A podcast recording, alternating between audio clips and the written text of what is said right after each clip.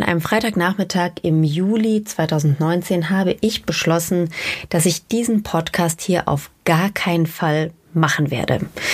Damals stand ich vor einer vierköpfigen Jury in Berlin im Spotify Office und habe das Konzept zu diesem Podcast präsentiert. Ich war nicht allein. Es waren auch noch neun andere Leute da, die ihre Podcast-Ideen präsentiert haben, denn wir waren die Top 10 aus dem Spotify Sound Up 2019.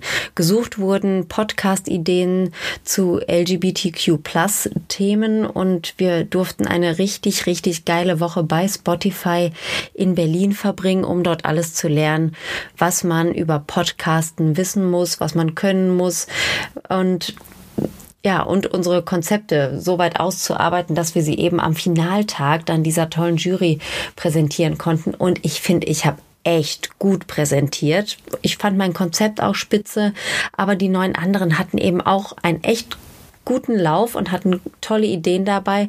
So ist es dazu gekommen, dass ich leider nicht den Gewinnerplatz äh, erhalten habe.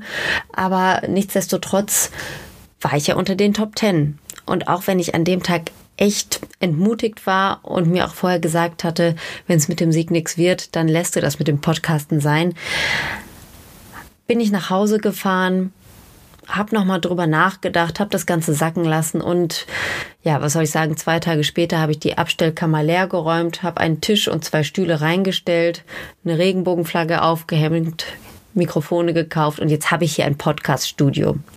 Und ja, jetzt startet mein erster Podcast. Gay Mom Talking heißt er, in dem ich in jeder Episode Regenbogenfamilien vorstellen möchte, denn ich selber lebe in einer Regenbogenfamilie und habe festgestellt, dass die meisten Menschen über Regenbogenfamilien ziemlich wenig wissen. So ungefähr jeder hat irgendwie ein Bild im Kopf.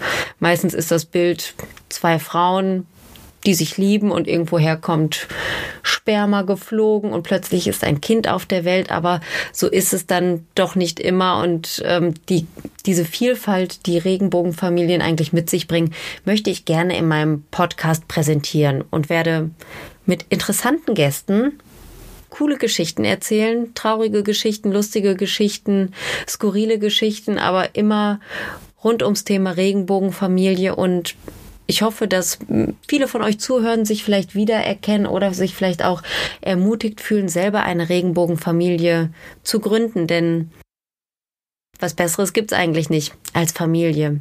Love makes a family. Ich freue mich auf euch. Bis zu Episode 1. Ciao.